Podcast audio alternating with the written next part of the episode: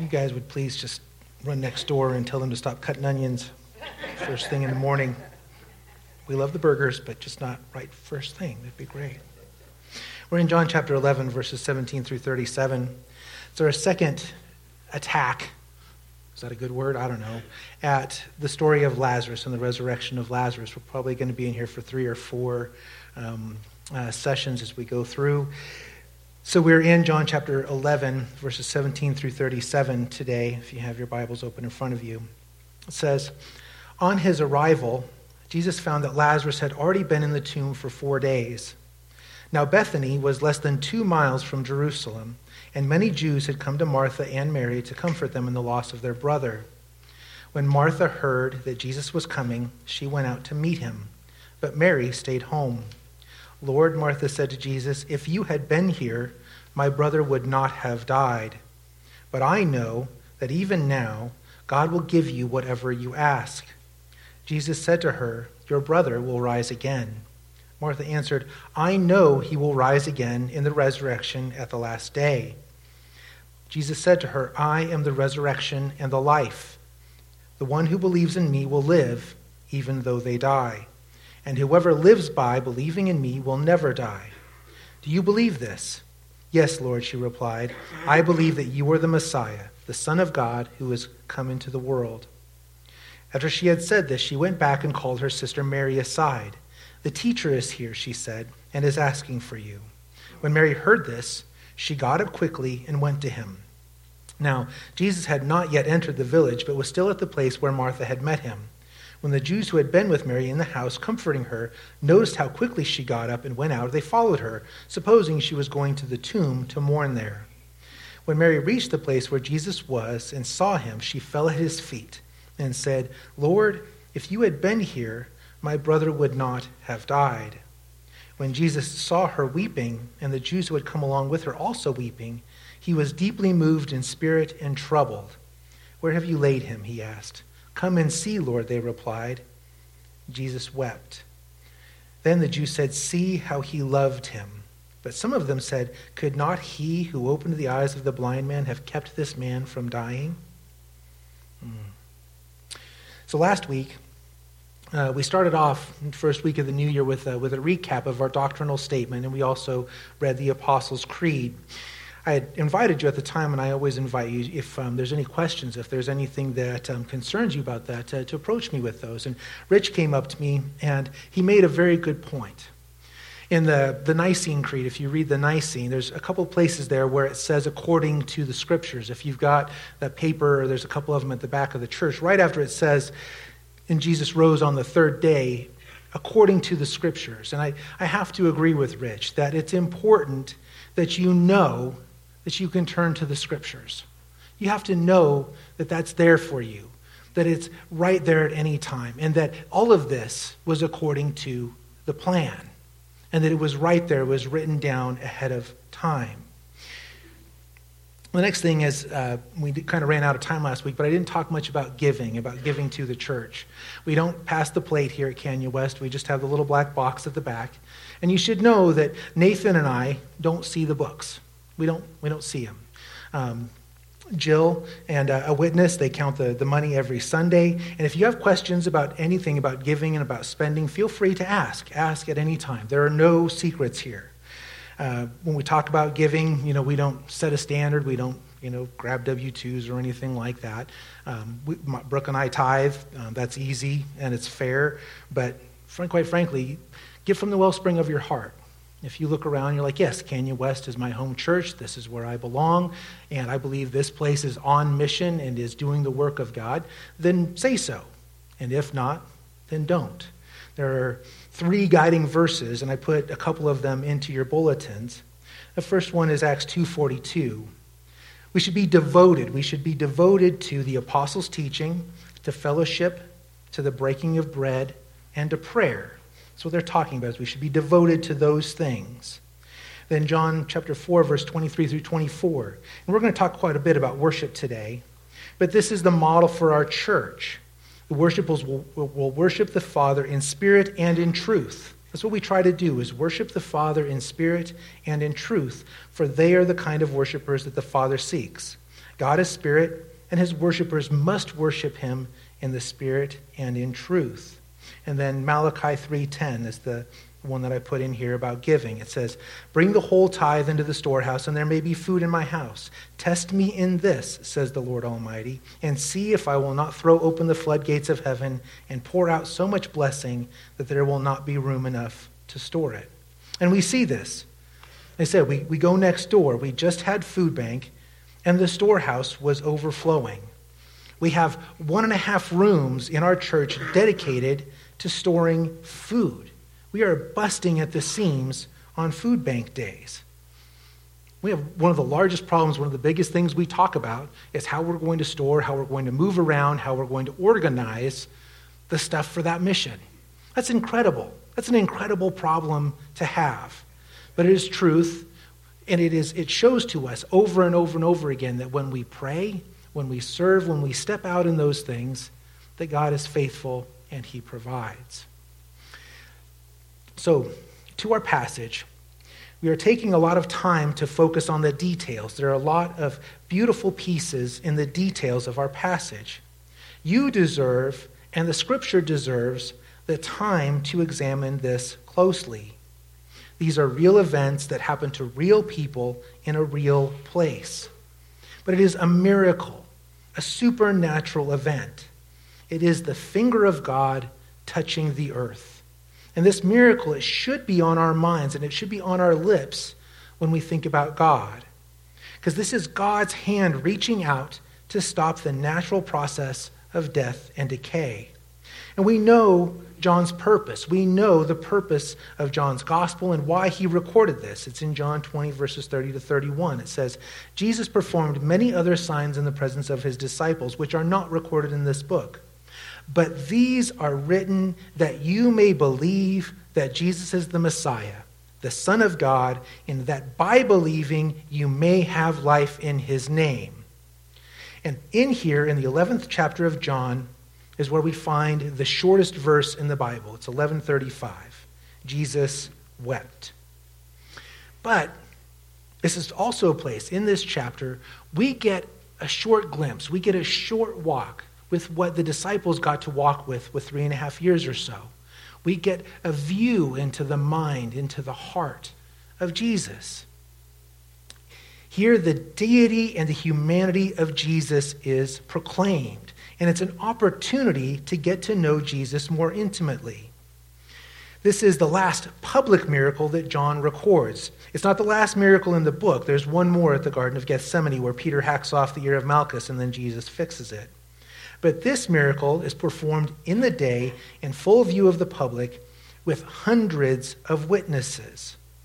So we want to pay attention to some things because there's going to be some expressions of grief, some expressions of sorrow, expressions of love. We're going to see Jesus' judgment, his sovereignty, his power, his authority, his grace, his love, his mercy, and his compassion. And all of them are in the portrait that John paints in chapter 11. Our setting, it takes place in two Bethanies. Bethany means house of the poor or house of poverty. I put it up here on the screens, but we can compare that to some names that we know. Bethlehem means house of bread. Bethel, house of God. Bethesda or Bethsaida, house of mercy. Also a house of flowing water. There's a pool of Bethesda in Jerusalem. One Bethany is a suburb of Jerusalem. It says it's about two miles away from Jerusalem. The other one is a day away across the Jordan River in Israel, the northern kingdom. If we flipped over in your book to John 3 22 through 36, we can read about Jesus in this place. It was a place where John the Baptist worked. It's on the other side of the Jordan River. Jesus and the disciples are now back at this Bethany, Bethany 2, if you will, and verse 1040 tells us they are having success people are coming to faith. They are reaping the harvest of believers planted by John the Baptist and his followers. We have people in our story today. We have Mary and Martha and Lazarus, their brothers and sister. They have the disciples, and we have Jesus. And then we have this group of mourners who will become witnesses to the resurrection of Lazarus. Mary is a transliteration of Miriam, of Moses' sister. John MacArthur calls Miriam the Savior of Saviors, the deliverer of deliverers. Martha is myrrh or strong. Think about the gifts that Jesus was given by the wise men. It's a valuable gum extract. It also smells good and has medicinal purposes as an analgesic. Lazarus is Eleazar, it means whom God helps. Whom God helps. And this is a family of believers.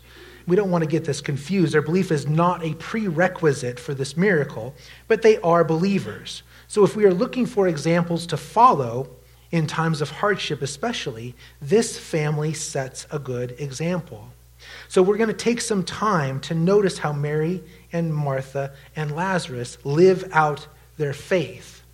The first time we meet Mary and Martha is in Luke chapter 10, verse 38. It says, As Jesus and his disciples were on their way, he came to a village where a woman named Martha opened her home to him. She had a sister called Mary, who sat at the Lord's feet listening to what he said. But Martha was distracted by all the preparations that had to be made. She came to him and asked, Lord, don't you care that my sister has left me to do the work by myself? Tell her to help me. Martha, Martha, the Lord answered, You are worried and upset about many things, but few things are needed, or indeed only one. Mary has chosen what is better, and it will not be taken away from her. We get this picture that Mary is kind of the quiet, studious one, whereas Martha is like her name. She's strong medicine. We get two very different pictures of faith. Both are okay. Mary worships by listening at Jesus' feet. Mary worships by anointing Jesus' feet with perfume and wiping his feet with her hair. Martha is a worker, she is a doer. She is bold, she is smart, she is strong. She's a lot like Peter, actually. So listen to this interaction with, with Jesus. Martha was distracted by all the preparations that had to be made, so she came to him and asked, Lord, don't you care that my sister has left me to do the work by myself? Tell her to help me. Did you really just walk up to Jesus and tell him what to do? wow. You kind of want to chastise her, right? Um, Martha, you, you know that is the King of Kings, the, the Lord of Lords, right? Quite frankly, I also want to be her. I want to be bold and strong in my faith. I want to walk up to Jesus and just say it. Lord, it isn't fair. She does call him Lord, by the way. Lord, it isn't fair. Help me. Tell them to help me. Bold, strong. Martha, Martha, Lord. When anybody says your name twice, not good. But The Lord answered, You are worried and upset about many things, but few things are needed, or indeed only one. Mary has chosen what is better, and it will not be taken away from her. Martha's strength needed tempering. Her boldness needed to soften with some time at the Master's feet. Then Jesus says something remarkable. I don't know about you, but that passage in 1230 where he, Mary anoints Jesus' feet, it always sticks in, in my craw. It always bugs me because I don't get it. I don't get the picture. But Jesus says it is not just okay to worship me, it's the better. Of the choices that you can make, this is the better choice. In fact, time in worship, time in learning is what is better. That's a strong lesson for us, isn't it? That if we have a choice of how to spend our time, Jesus says, yeah, spend some time in worship. If you got a choice of being busy and running around and doing all the stuff or spending some time at the Master's feet, which is better? The time at the Master's feet. That's what. John 12, 1 through 8 is that, that portion where, where Mary anoints his feet. It says, Six days before the Passover, Jesus came to Bethany where Lazarus lived, whom Jesus had raised from the dead. Here a dinner was given in Jesus' honor. Martha served, there she is working, while Lazarus was among those reclining at the table with him. Then Mary took about a pint of pure nard, an expensive perfume. She poured it on Jesus' feet and wiped his feet with her hair, and the house was filled with the fragrance of the perfume. But one of the disciples, Judas Iscariot, who was later to betray him, objected, Why wasn't this perfume sold and the money given to the poor? It was worth a year's wages. He did not say this because he cared about the poor, but because he was a thief. As keeper of the money bag, he used to help himself to what was put into it. Listen to what Jesus says, though. He says, Leave her alone. It was intended that she should save this perfume for the day of my burial. You will always have the poor among you. You will not always have me. It's an odd passage, but it illuminates the personalities of Mary and Martha, right? Martha is serving. Her brother, back from the dead, is at the table with the disciples, but something comes over Mary. She takes a jar of perfume. It's probably a lifetime supply. It's about 350 denarii, a year's wages, pure nard, which is still hard to come by. Uh, you can get the diluted stuff for about $100 an ounce. This was a pint, 16 ounces of pure nard. It comes from the Himalayas, by the way, and if you didn't know, or if you don't have a map in front of you, that is heck and gone from Jerusalem, especially by foot or by camel. Martha serves, Mary worships. We should do both. We are called to serve, but Jesus says worship is important. And this is our first takeaway for the day is to spend time in worship. Here on Sundays at the Ignited, somewhere, spend some time in worship. We usually express our worship in song. Mary expresses hers in this beautiful, intimate picture this proximity, this humility, this sacrifice, this giving. But listen to what Jesus says through both in both passages. So, in the one, he says, Martha, Martha, you were worried and upset about many things, but few things are needed, or indeed only one. And Mary has chosen what is better, and it will not be taken away from her.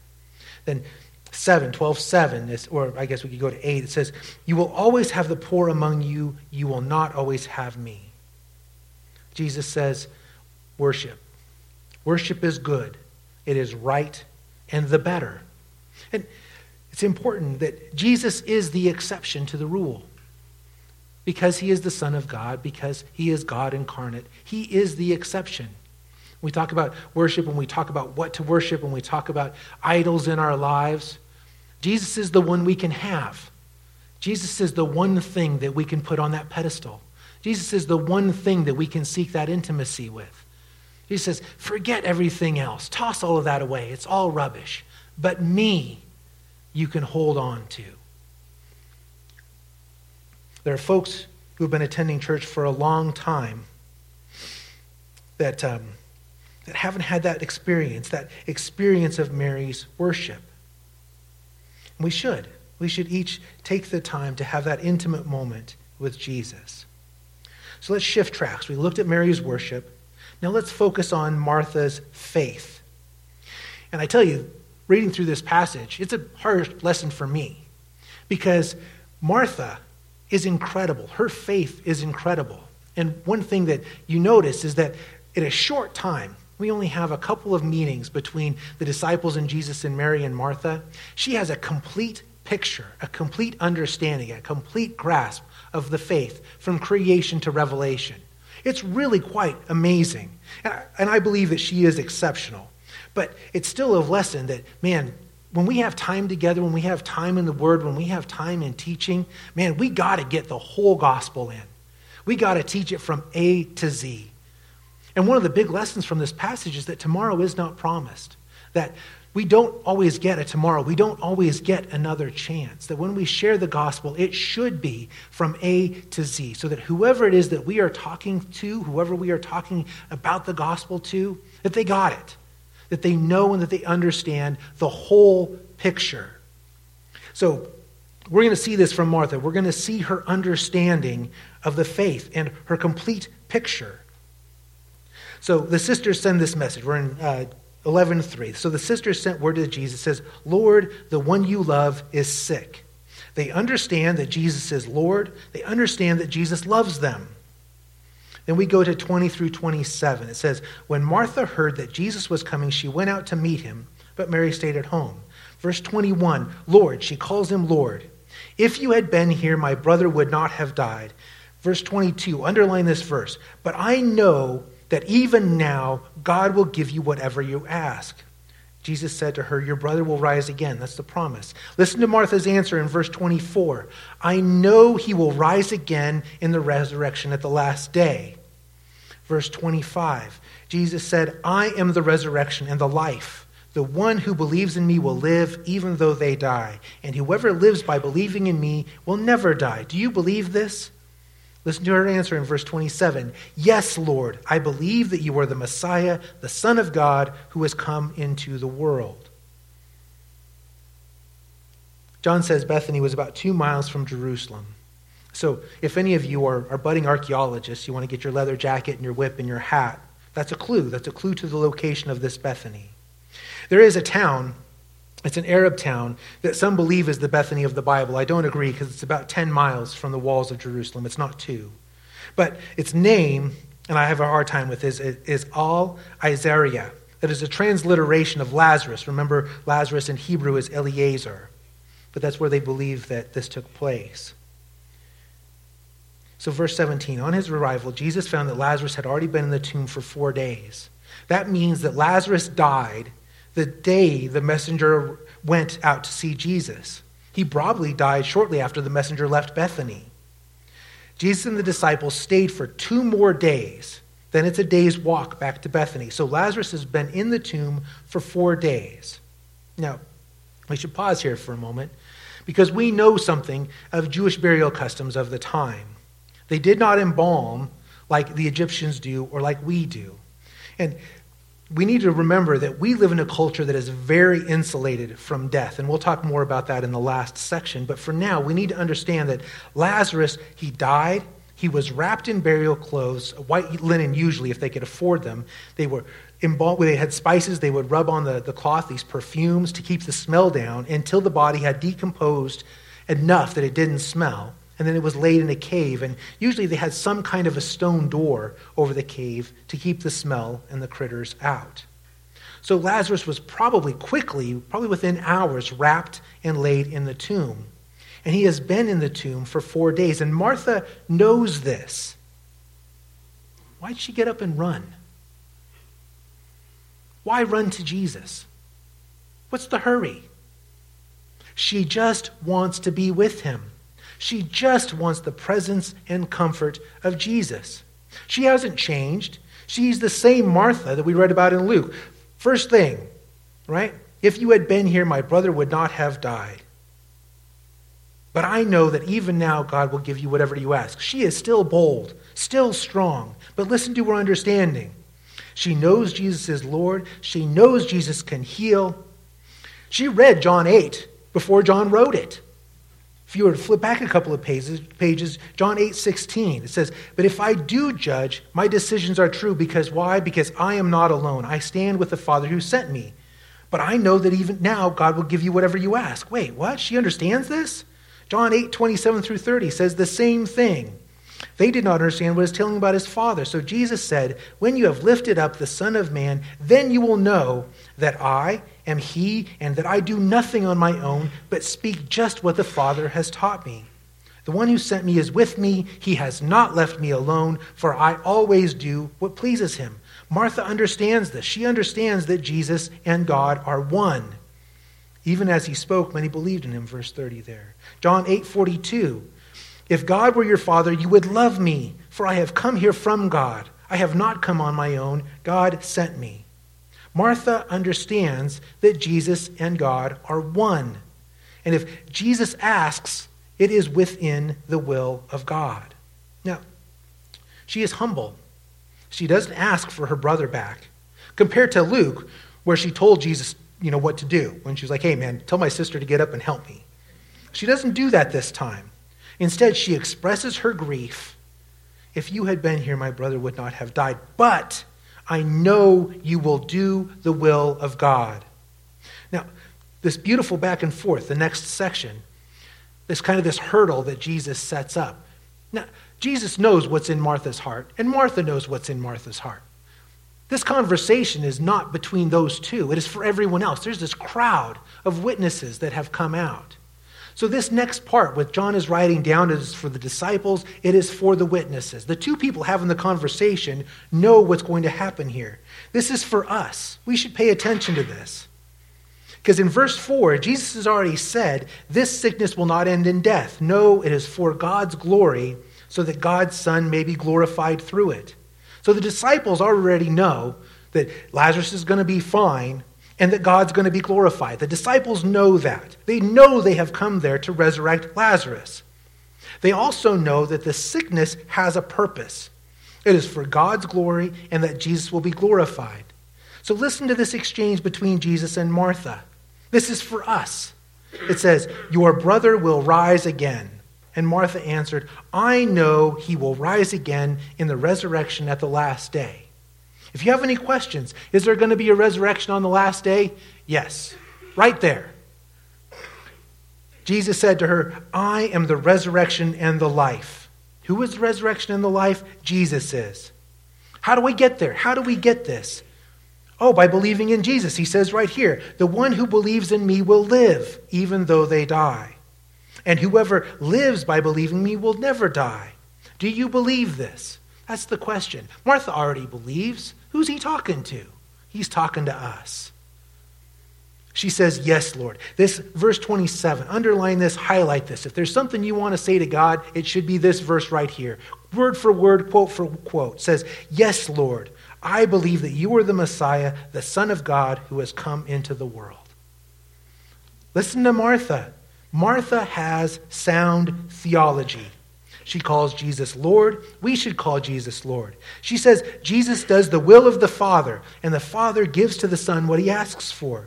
She knows everyone will raise again the last day. She knows Revelation. She knows what is coming. And then Jesus gives his fifth I am statement of John's gospel. I wrote down all seven of them in your bulletin, but we'll come to that in the next section. But Jesus said to her, I am the resurrection and the life. The one who believes in me will live, even though they die. And whoever lives by believing in me will never die. Do you believe this? And her response should be your response. Word for word, we should say this Yes, Lord, I believe that you are the Messiah, the Son of God, who has come into the world. Martha is one heck of a Sunday school teacher. No Bible, no Veggie Tales. Could you imagine having to teach without Veggie Tales? And she has the gospel down pat from creation to revelation. We should be like Martha. We should teach like Jesus and the disciples. Because if we don't share the whole gospel from creation to revelation, we're not doing our jobs. I am not doing my job. We should be like Martha with a firm understanding. So, we got to move on to the next section. Because we have looked at the setting, we have looked at Mary's worship, and we have looked at Martha's faith. The next section is about what Jesus said. We're going to look at death and resurrection. So we're going to start with the seven I am statements in the Gospel of John. If you want something you can write down to, to put on your mirror or something to help you with your faith or to do a Bible study, these are great. So it starts off in John 6:35 with I am the bread of life. John 8:12 I am the light of the world. John 10:7 I am the door. John 10:11 and 14 I am the good shepherd. John 11, 25, I am the resurrection and the life. John 14, 6, I am the way, the truth, and the life. And then 15, 1, I am the true vine. Jesus says, I am. I am the resurrection. You will lie down in death and will rise eternal. And the life. Nothing lives without Christ. If we were to flip back to John 1, verses 1 through 5, we read this. This is where John tells us all about this, especially verse 3. It says, In the beginning was the Word, and the Word was with God, and the Word was God. He was with God in the beginning. Through him, all things were made. Without him, nothing was made that has been made. Verse 4 In him was life, and that life was the light of all mankind. The light shines in the darkness, and the darkness has not overcome it. If it has life, it came through Christ. Eternal life. So we talk about eternal life and the hope of eternal life. We've got a few verses we're going to pull up here. Just to tease this out, to get this idea out. Because Jesus has said, if you believe in me, you will have eternal life. That's what he says. So let's go to, to John 28, 10 28. It says, I give them eternal life, and they shall never perish. No one will snatch them out of my hand. We talk about eternal security. Why we believe in eternal security? Right there. I give them eternal life, and they shall never perish. No one will snatch them out of my hand. My Father, who has given them to me, is greater than all. No one can snatch them out of my Father's hand. Then we just read 1125.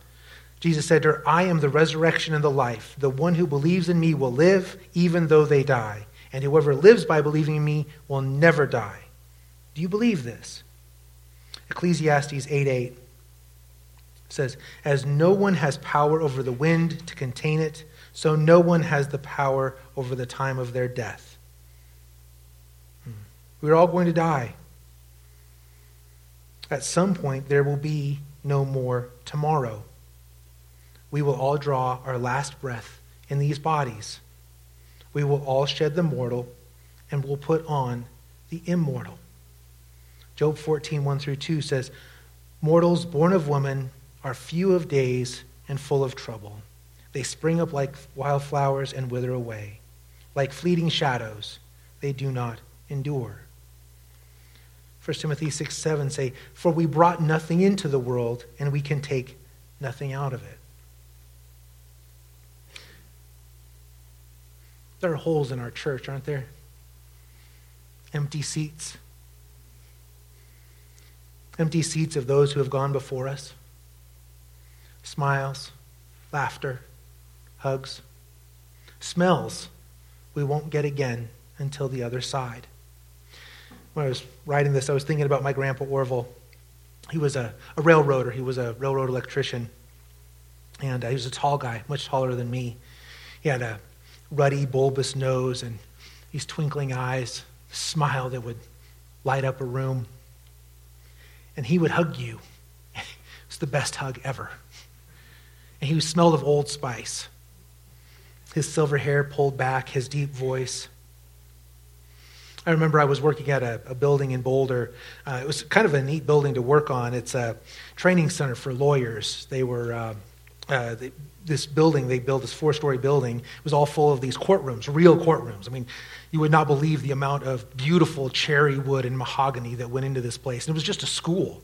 It was just a school of these mock courtrooms so that lawyers could go in and pretend to have trials so that they could get better at it. I have no idea how much the place cost, but it was a beautiful building. And I was, I was working up on a ladder when, uh, when my mom called. Cell phones were fairly new at the time. I finally had a work cell phone as a supervisor, and she called, and they found him. He was, he was gone. Didn't get another chance. I had a friend in high school that um, after we graduated, she went to school at CU Boulder. She was driving home one night. She ran off the side of the road. We don't know if she, you know, deer ran out in front of her, if she got distracted or what happened, but she wrecked and she died. I had seen her just a week before. She is a she had dated my best friend for a long time, off and on throughout high school. I had seen her. We had listened to music and we had laughed. We had watched a movie. I gotten a hug from her, and then she was gone. No more. Tomorrow is not promised. The next breath is not promised. And no one gets to decide when. One of the things, if we went back up to the, the last verse, God has ordained the times. If we went up to the, the top section, says, when it's day, it's day, and when it's night, it's night. I have ordained the times, I have set them in place, and no one can change them. Not powers or principalities, no, no fear of darkness, nothing can overcome it. I have ordained them and you don't know. You don't know the when. So, what does that leave us with? What do we do with that? Luke 16, verse 16 through 21, teases this idea out. He says, The ground of a certain rich man yielded an abundant harvest, and he thought to himself, What shall I do? I have no place to store my crops. Then he said, This is what I'll do. I will tear down my barns and build bigger ones and there I will store my surplus grain. And I'll say to myself, You have plenty of grain laid up for many years. Take life easy, eat, drink, and be merry. But God said to him, You fool, this very night your life will be demanded from you. Then who will get what you have prepared for yourself? Jesus says, I am the resurrection and the life. We are eternal. We are created in God's image. God put a spark of the divine in us. We are separate from the animals in this way. God said it was good, good for us to be made this way, have a physical body and an eternal soul. Death is a moment, it's a change of address. One moment, we will be breathing the last. The next moment, we will be clothed in the immortal. John 5, 20 through 29 say, Do not be amazed at this, for a time is coming when all who are in their graves will hear his voice and come out. Those who have done what is good will rise to live, and those who have done what is evil will rise to be condemned. So we should pause. We should take a moment. We should look into the abyss to understand that death is coming. A change of address is coming. Then we need to take a look past death to the other side, to our new address. Because Jesus says he is the life. Not, I have life in me. No, he is life. I didn't obtain life. He is life. He created all things the rocks, the birds, the trees, the fish, the deer, the coyote running through the backyard. All of them created and sustained by him. Colossians 1 15 through 17 say exactly this. Say, the Son is the image of the invisible God, the firstborn over all creation.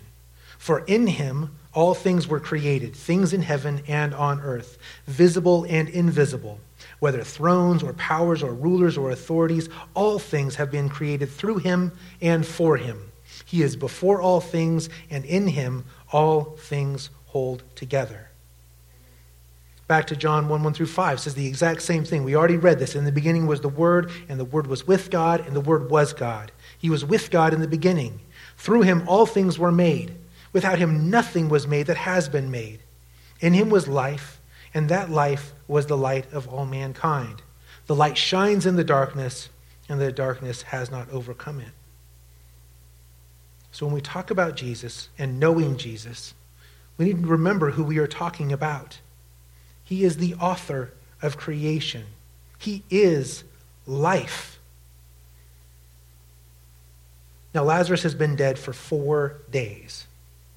And we don't want to get too grisly. Let's just say his body is unpleasant.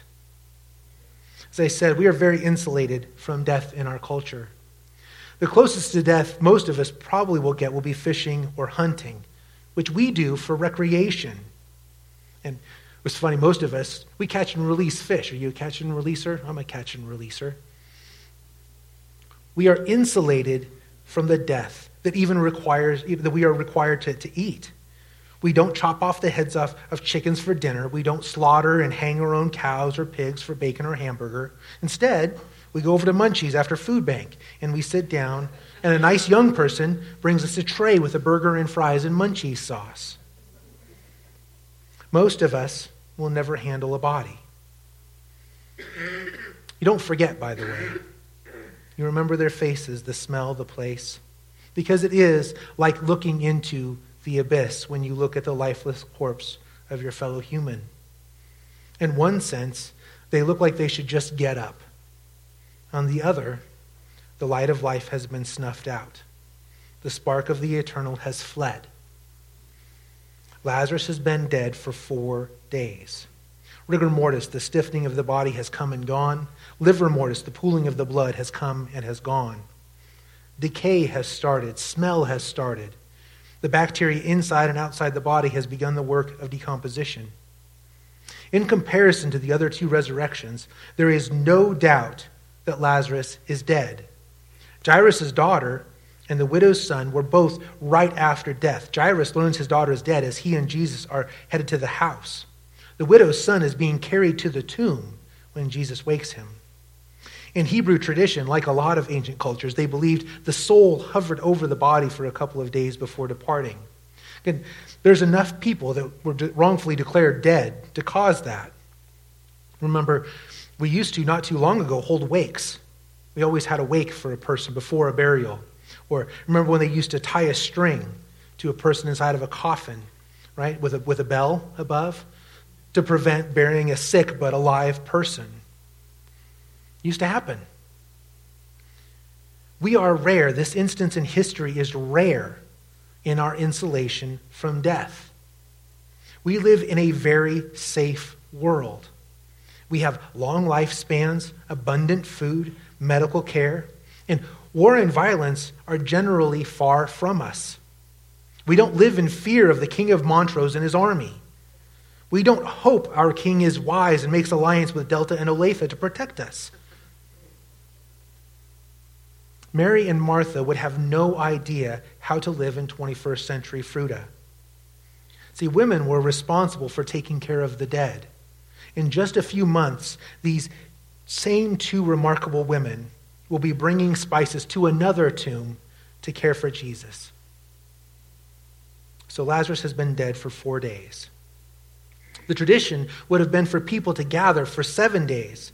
People would wail and moan, screaming. If you were wealthy, you could hire professional mourners, people who would cry out, scream, and moan and wail. That's why there is such a crowd at the home of Mary and Martha and Lazarus. The mourning would go on for a month or so. Men would tear their, their robes, they would tear them over the heart, or they would tear the hem, depending. Right? If they felt powerless, that the, the, hem, the little the, the stitching on their hem, that indicated their power. The bigger your, your, your itching was all around, that, that indicated how wealthy or how powerful you were in society. They would, they would tear the hem if they felt powerless, or they would tear their garment over their heart. So the sign that they were getting better is when they would stitch that over, but you would still have that place, but it would be stitched back up. I was hurt, but I'm getting better. I've stitched it back closed. So Martha hears Jesus is coming and goes out to meet him. And Lord, Martha said to Jesus, If you had been here, my brother would not have died. But I know that even now, God will give you whatever you ask. And Jesus said to her, Your brother will rise again. And Martha answered, I know he will rise again in the resurrection at the last day. And Jesus said to her, I am the resurrection and the life. The one who believes in me will live even though they die. And whoever lives by believing in me will never die. Do you believe this? Yes, Lord, she replied. I believe that you are the Messiah, the Son of God who has come into the world. And after she had said this, she went back and called her sister Mary aside. The teacher is here and is asking for you. When Mary heard this, she got up quickly and went to him. Now, Jesus had not yet entered the village, but was still at the place where Martha had met him. When the Jews who had been with Mary in the house comforting her noticed how quickly she got up and went out, they followed her, supposing she was going to the tomb to mourn there. When Mary reached the place where Jesus was and saw him, she fell at his feet and said, Lord, if you had been here, my brother would not have died. When Jesus saw her weeping, and the Jews who had come along with her were also weeping, he was deeply moved in spirit and troubled.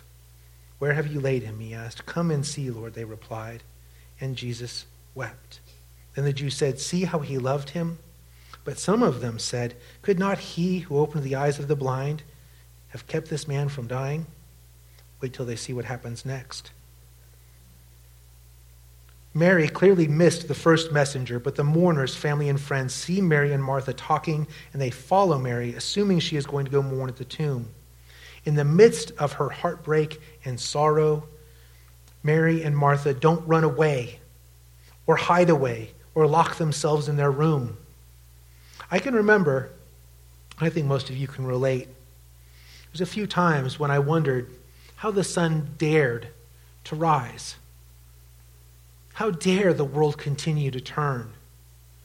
How dare a new day show its face? How come the world did not stop? How did it not recognize its own horrors? How did it not know the hurt and the pain that it had caused? How did it not stop? It's unjust, it's unfair that the world would continue turning.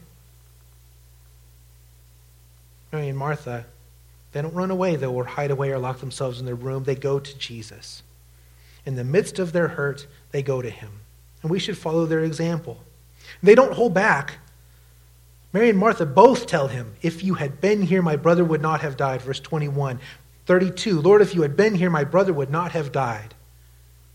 It's the hardest part about living on earth is seeing, is feeling, is experiencing the loss and knowing God could have stopped it. There are volumes written about this very subject, about the times that we hear about earthquakes and tornadoes and hurricanes and tsunamis. Why does a loving God and good God allow these terrible things to happen? And it's okay. It's okay to go to God and say, Lord, if only. But you can't stop there. You can't stop there. You have to be like Mary and Martha. The first thing is you have to remember who you are talking to King of kings, Lord of lords, author of creation, author of salvation. He is the way, the truth, and the life. He is the resurrection and the life. Mary falls at his feet. Mary and Martha surrender to his will. So now we turn to Jesus. Because we have looked at Mary's worship, we have looked at Martha's faith, we have looked at death and resurrection and eternal life. So we turn to Jesus and we get an insight into what God thinks and feels amidst these tragedies. But you guys, but I often picture God like, like Zeus, you know, sitting up on his heavenly throne, lightning bolt in his hand, white robes glowing, right? Stern, maybe angry. Instead, we get this picture because that's not an accurate picture. Jesus said, This is not going to end in death. Jesus has said so. Jesus knows the end of the story. Jesus is fully man and fully God. He is life. So these next passages are huge. So, first, look at how Jesus felt about Mary and Martha and Lazarus. Says Jesus loves them. Verse 3 Lord, the one you love is sick. There's two verses, by the way, verse 3 and verse 5, where that verse love, the word love is used. The first one is phileo, it's friend love. The second one is agape, divine love. Jesus loved them both as a friend and as God. We have both phileo and agape there. Jesus loved them in his humanity and his divinity. Second thing, notice Jesus listened. You ever wonder when you're praying, you ever wondering if, you know, when you're talking to God, does God even hear me? Is he there? Does he care? Absolutely, he does. He listened and he says right to the disciples, This sickness will not end in death, but will be for God's glory and that the Son may be glorified. Notice, though, Jesus sticks to the plan. There's a plan. There's a plan of salvation, there's a plan for the world. I think, and this is just me talking out my backside, I think this sickness on Lazarus was Satan. And I think that, I think this was a temptation. I think Satan was trying to derail the plan. I think he was trying to get Jesus to go against God's will and to just save this man, to resurrect him because they were friends. I know Jesus loves this guy. I know Jesus is friends with this guy. If I take him out, Jesus will depart from the Father. Instead, Jesus waits two days. He says, No. It's all part of the plan. We are going to be subject to the plan. So when God doesn't answer right away or when he doesn't do the things you expect him to do, we have to have faith. We have to say, you know what? I know it's part of the plan. I know that in the end it's all going to work out for good. He said it's going to work out for good. So then, when the time was right, Jesus came. When it was in accordance with God's will, Jesus came. I have to ask you would you rather have meaningless tragedy senseless death? Would you rather have it be for no purpose? Or would you rather that good be brought out of the tragedy? That something good, a victory, a glorification, a hallelujah would be raised? If a bad thing has to happen, I would much rather it further the kingdom than just be meaningless and pointless. I would much rather suffer a loss that ultimately leads to truth and justice and redemption than have a meaningless life. What about you? Now, that doesn't mean Jesus doesn't care or that he doesn't suffer. Verse 33 When Jesus saw her weeping, and the Jews who had come along with her also weeping, he was deeply moved in spirit and troubled. And then verse 35 Jesus wept. King of kings, Lord of lords the resurrection and the life, the good shepherd, the bread of life, the living water, the light of life. He sees his loved ones suffering, and he was deeply moved in spirit and troubled. And then he wept. That is the character of God, the character of Jesus. The same power that walked on water, the same power that created bread and fish from nothing, the same power that healed the blind man, that healed the paralytic, the rock of ages. His spirit is an ocean of fresh water, an eternal wellspring, an infinitely deep pool of life. And it was rippled and stirred. His friends and his loved ones suffered. And there was no cold judgment no stern reprimand, no lightning bolt. No, Jesus wept. In his humanity and in his compassion, our Lord wept. Big stuff today, huh? So we've talked about worship, we talked about faith, we talked about sharing the gospel and making sure we quickly share the entire gospel. We talked about death and resurrection and eternal life. And then last, we got a look at the character of Jesus, and we got to see his compassion. Jesus is a good friend, isn't he? Let's bow our heads and pray. Father God, we are thankful. We are thankful for this time that we have together. We are thankful for your word. We are blessed that we get another day, another opportunity you have put so many wonderful people in our lives. Please, Lord, help us to hold on to them, to love them, to cherish them as we know that you do. Father, we seek to have your heart, your heart of compassion, that we would weep with those who mourn, that we would suffer with those who suffer, that we would have eyes to see and ears to hear and arms to hold those that are hurting. Lord, we have this week coming up. We ask that you put a blessing over our valley, that you bless our children, that you bless our schools, that you bless our workplaces, that your abundance and your provision and your glory would pour out. We ask for wisdom and guidance and for your words to be on our lips, for your thoughts to be in our head and for your actions to be in our hands and feet. And we ask all of that in the suffering name of your Son, Jesus Christ. Amen. Let's go fellowship.